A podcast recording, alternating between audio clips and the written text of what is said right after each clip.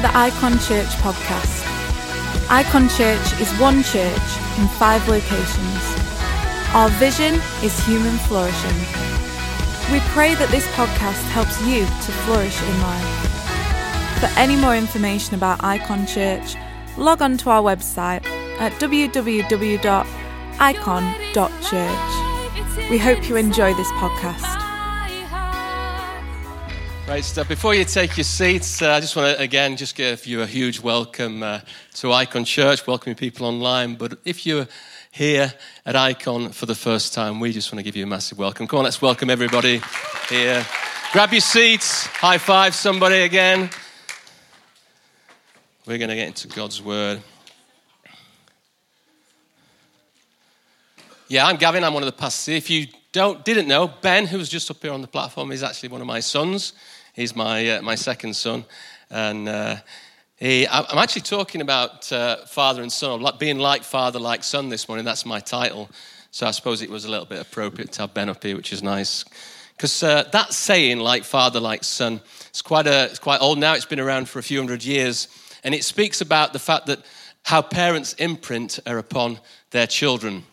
What they say, say, what they do, their mannerisms. It relates to mums and dads and sons and daughters, so it's not got a male exclusivity. It's just, it's this saying, like father, like son. And I don't know if you thought that, but Ben looks a little bit like me, do you reckon?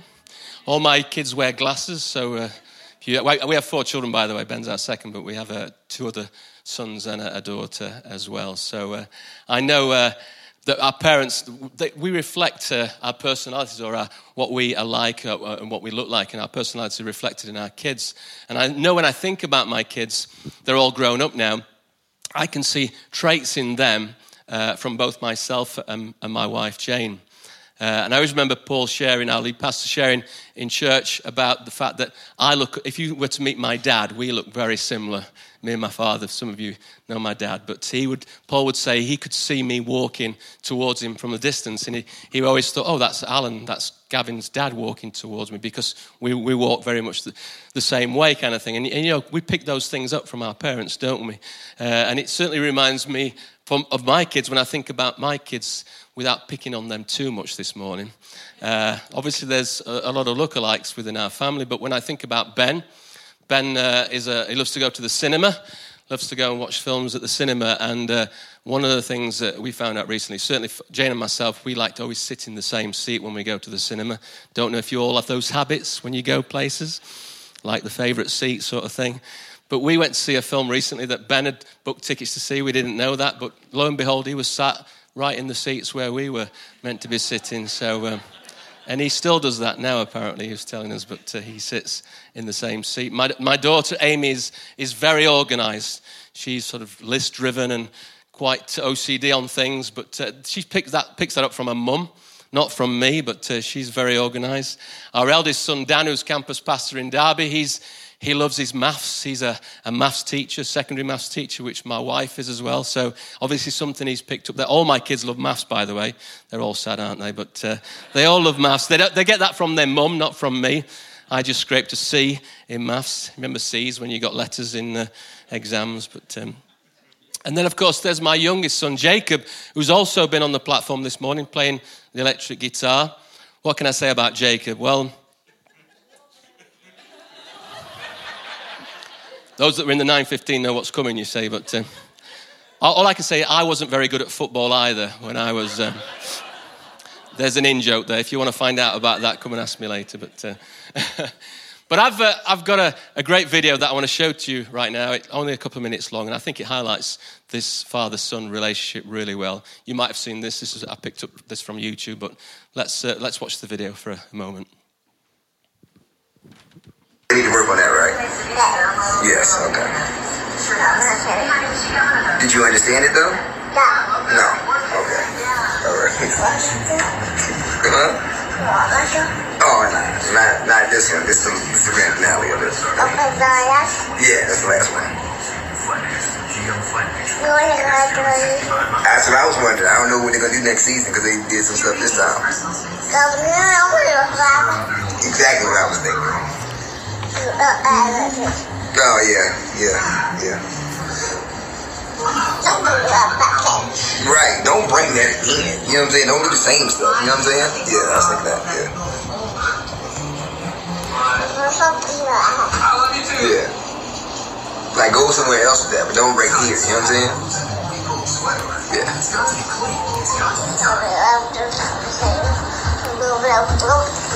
what I said. And then it was like, ah, you know what I'm saying? And I was like, what in the world? But don't do that here. You know what I'm saying? Yeah. Yeah, yeah. Really? I thought the same thing. We think a lot alike, huh?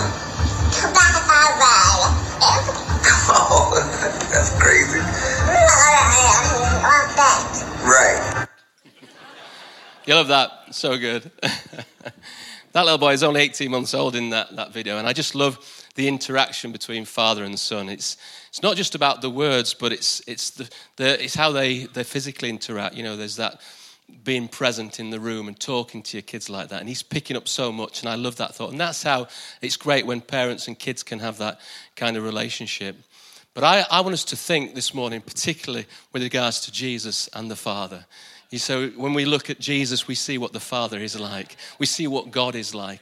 And I want us to really think about that and focus upon that this morning. We're going to turn in a moment to John chapter fourteen. And I, what I love about John's gospel, uh, one of the four gospels, is that John emphasizes about how he reveals what God the Father is like. And he does that through Jesus. You know, Jesus shows us in words and, exa- and action exactly what God is like. You see, as a world, the world can struggle with God. We can have a, a distorted view of God.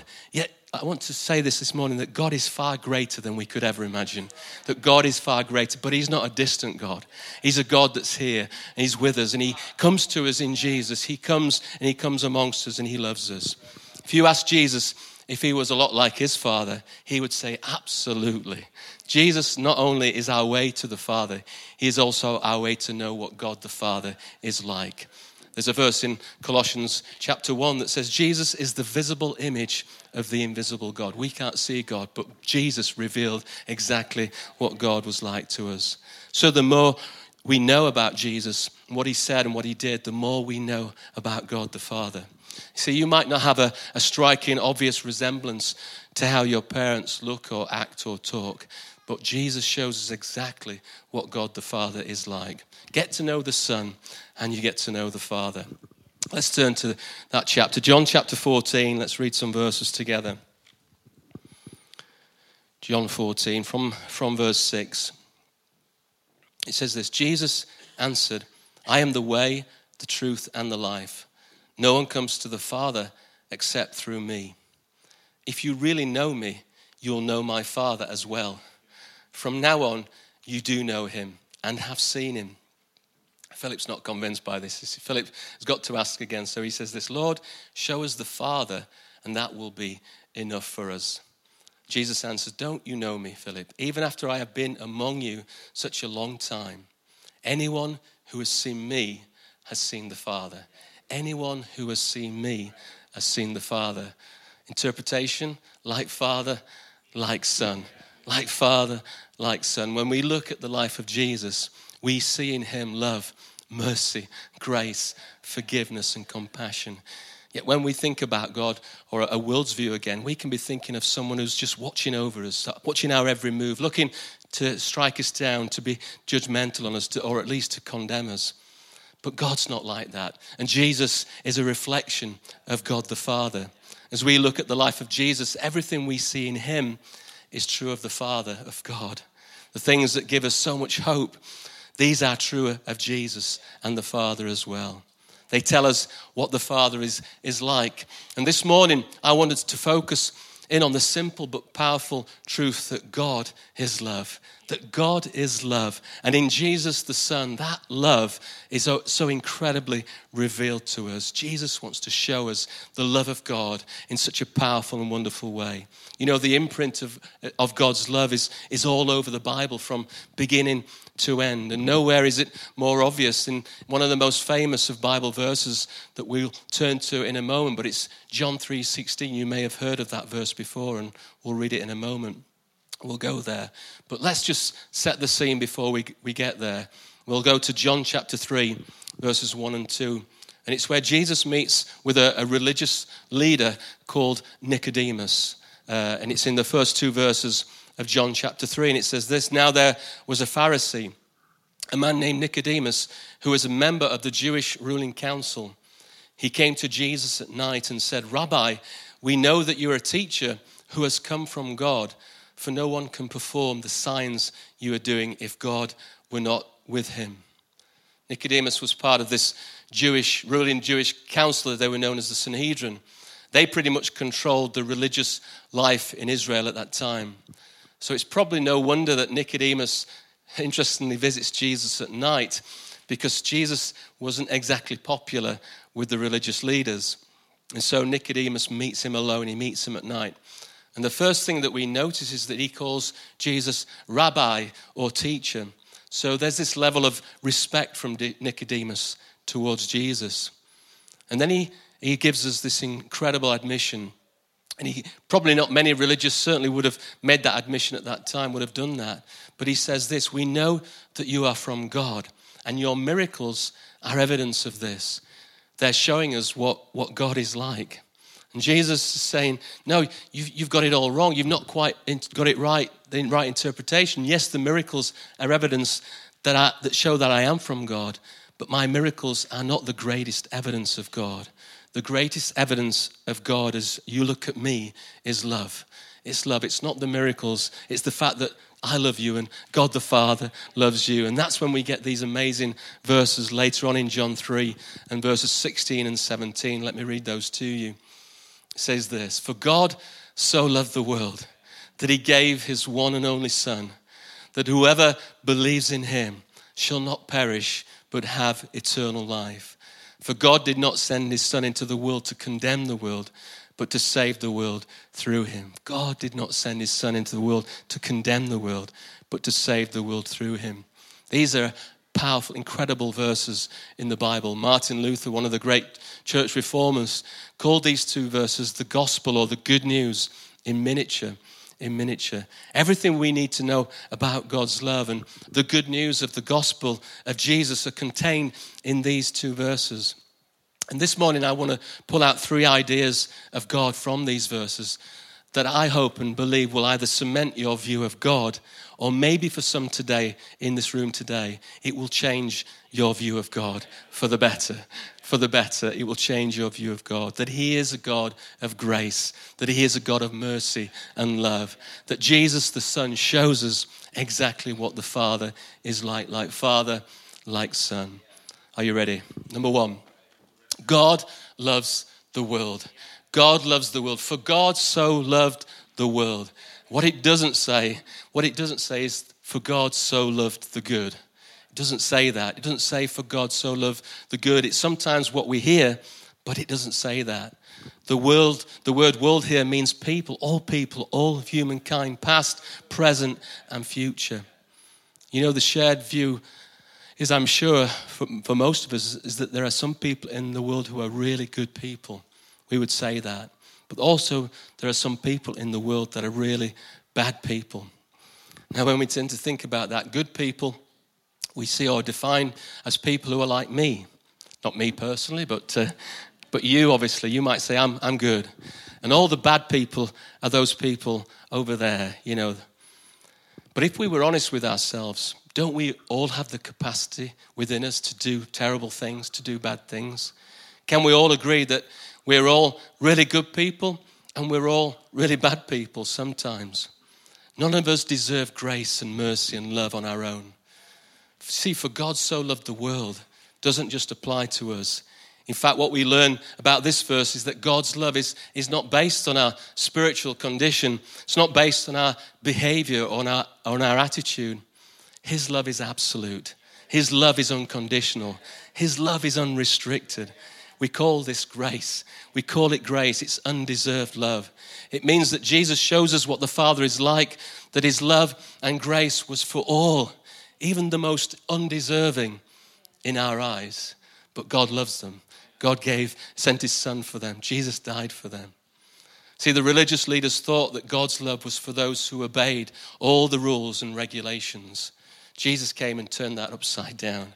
See, one day Jesus told a story about a religious leader and a tax collector. Some, for some reason, tax collectors always get, you know, picked out or picked on for some reason. I don't know why. They're, they, they, they're, they're listed amongst the worst sinners are tax collectors. I don't know why that is, but I used to collect tax, by the way, just sort of telling you that. But anyway, I think I still do, a small way, but anyway. But in this story, he quotes what the, the religious leader is praying, and it's it's incredible when you think about it. It's in Luke eighteen, verses eleven and twelve.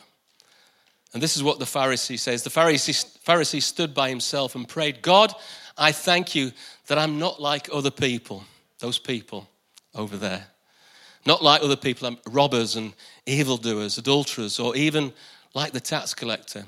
I fast twice a week and give a tenth of all I get. The Pharisee is actually praying, I thank you that I'm better than that guy. Thank you that I'm not like him. I'm, I'm better than him. That's his prayer. I'm better than that guy. Now, it might be j- just me, but does anyone see a problem with that prayer? Does anybody see a problem with that prayer? Put your hands up if you're glad you're not like the Pharisee. I know a few people putting their hands up. See, we're doing the exact same thing there, aren't we? We're, we're comparing ourselves with the Pharisee and thanking God that we're not like him. I caught you out. But it's true, isn't it? You can see that. Why is it this? Why do we fall into this comparison thing that we're better than the next person? Why do we do that? I'm glad I'm not like him, or I'm glad I'm not like her. I'm better than that Pharisee. Why, why do we do that? Because I think in the back of our minds, in our subconscious, we believe that lie that God loves only the good and only the good. But that's not what Jesus is showing us. He's showing us that God loves the world. There's no one that God doesn't love. No limit to his love. One condition, just the one condition, that we're human, that you're a human being. And I guess you're all human here this morning. He doesn't say that he loves those who go to church. He doesn't say that he loves those the most who go to Icon Church. He does, but he just doesn't say it. He, does, he doesn't say he loves those from a certain country, or those from a certain race, or ethnicity, or gender, or religious background. Doesn't say that. It says God loves the world, and that includes you, every one of you. It also includes a lot of people we might not think it should include. There's not an individual on this planet right now that God doesn't love. Is that not mind-blowing? That God loves the world in that way. My second thought to note is this, that God loves unconditionally. God loves unconditionally. John three sixteen again, for God so loved the world that he gave his one and only Son, that whoever believes in him shall not perish but have eternal life. See, the message of God's unconditional love fills the pages of, of the Bible. Jesus shows us the kind of love time and time again, this kind of love. He reflects the kind of love the Father has for each and every one of us. Paul writing in Romans chapter five, writing about what love look, looks like, he wrote this in Romans five, verses six to nine. He said this, he said, when we were utterly helpless, Christ, Jesus came at just the right time and died for us sinners. Now, most people would not be willing to die for an upright person, though someone might perhaps be willing to die for a person who is especially good. But God showed his great love for us by sending Christ to die for us while we were still sinners. And since we have been made right in God's sight by the blood of Jesus, he will certainly save us from God's condemnation. Incredible verses of God's love and God's grace for us. That word helpless in that first verse that we read, it's, it's not a past tense, but it's present. It's a condition of all of us, the human heart. We can't make ourselves good in our own strength, but Jesus makes us good. Jesus allows us to have that incredible relationship with God through what he has done for us. And then there's this great thought that says that Christ came at just the right time. Jesus came at just the right time. I used to think that was uh, a certain time in history, a specific date, or a, a certain time on the clock. And partly that's true, but there's more to it than that. There's more to it. This is more about the condition of our heart, of my heart. He didn't wait for us to get our act together before he came. He says he came while we were still sinners. That's amazing. When when it when it says Jesus came at just the right time, the right time was not when we'd got it all together, because we hadn't. We can't get it all together. It's before we knew we even needed him. That's when Jesus came. And God's primary concern has always been to reach out for those that are far from him. It's who Jesus was always reaching out to, the lost and the broken. And he still does that today. He's reaching out to us. He's reaching out to you and to me today. See, he didn't die because of us. He died for us. He died for us. This reveals the magnitude of God's love in an incredible way. Next couple of verses in Romans five, verse seven and eight, it says, now most people would not be willing to die for an upright person, though someone might be perhaps willing to die for a person who is especially good. But God showed his great love for us by sending Christ to die for us while we were still sinners. Would we die for an upright person, people that we respect? Probably not going to give our lives for them. What about the good? Those good people that we talked about. Perhaps if we love someone so much, we might give our lives for them. Maybe a soldier for their country or a parent for their child. And yet Jesus died for all, for everyone, for those who wanted to know him and for those who don't want to have anything to do with him. He still loves them. God took the first step. He took the first step, and he still takes the first step towards you today. We get the choice how we respond to that, the amazing love he has for us, but the sacrifice has already been made. The price has already been paid. We can ignore it or we can accept it. We can reject it, but it's already been paid. It's already happened. Jesus came and he died for us, the ultimate sacrifice once and for all. In the past, the price was paid, but God's love isn't in the past. God's love is in the present tense. It's right here, right now. It's for you, and it never, never fails. God's love is in the present. And this is where Nicodemus and many of us can miss it. God's love doesn't, God doesn't love you because of what you do. He loves you because you're you. He loves you just as you are, unconditional. And that's what it's all about. That's why we say often in church, come as you are, because Jesus accepts you as you are. And he wants to do something amazing in your life, in your life by the power of his love. He lo- his love doesn't depend on us being a success or a failure, whether we're good or, or bad, whether we're deserving or undeserving. His, he loves you unconditionally.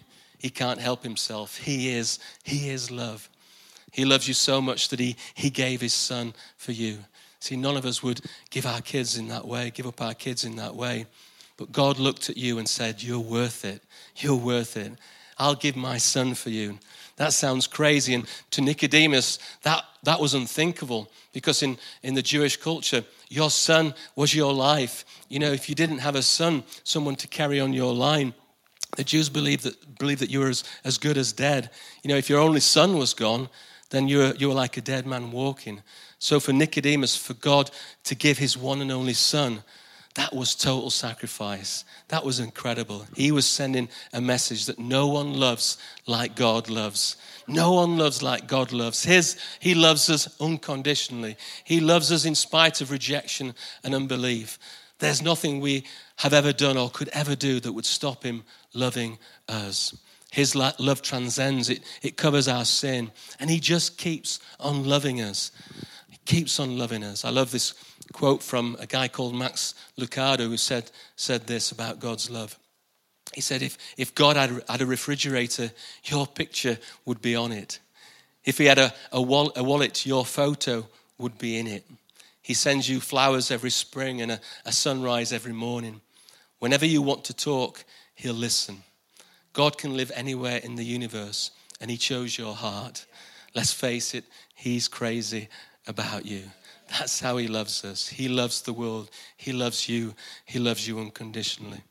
And there's, here's the next part, number three. God's love made a way.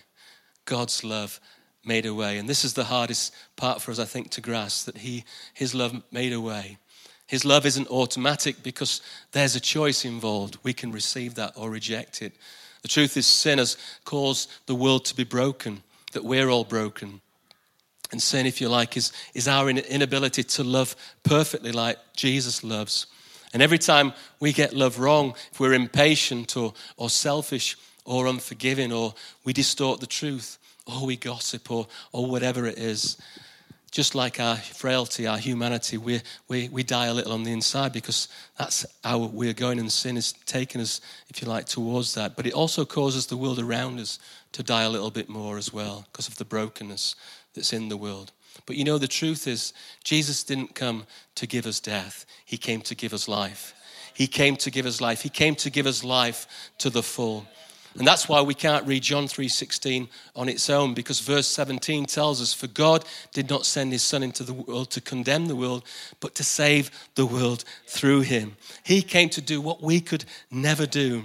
And while we while we were still sinners, that's all of us, Jesus died for us, gave his life for us. That's what the cross is all about. That's what the resurrection is all about. It's a message of love, that God is love, that he loved us so much that he sent his son to pay that price so that we could know him. He also loves us so much, though, and this is this is the hard part. He lets us choose to receive it, to believe it. He doesn't force that upon us. How many times I wish that wasn't true, yet he gives us, he gives us that choice.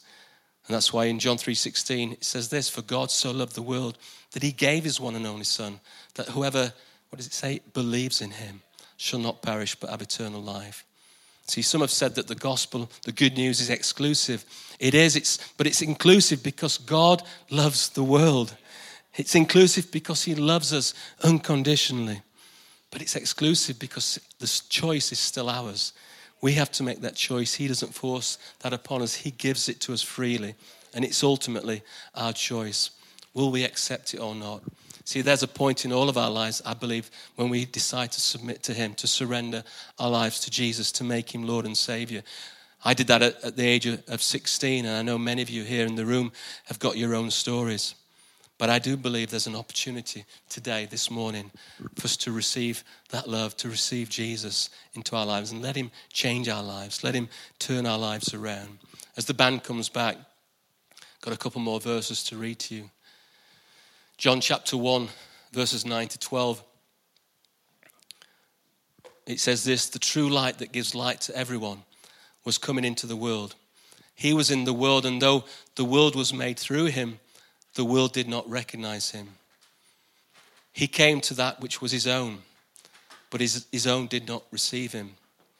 Yet to all who did receive him, to those who believed in his name, he gave the right to become children of God." There's an opportunity for us to choose to believe, to put our trust, to surrender our lives to Jesus, to put our faith in him. See, we'll never truly experience that life-changing uh, experience of God's love until we trust in him, until we surrender our lives to him. There's another verse in Hebrews ten twenty-two that says, "Let us go right into the presence of God with sincere hearts, fully trusting him." To come into his presence, fully trusting him.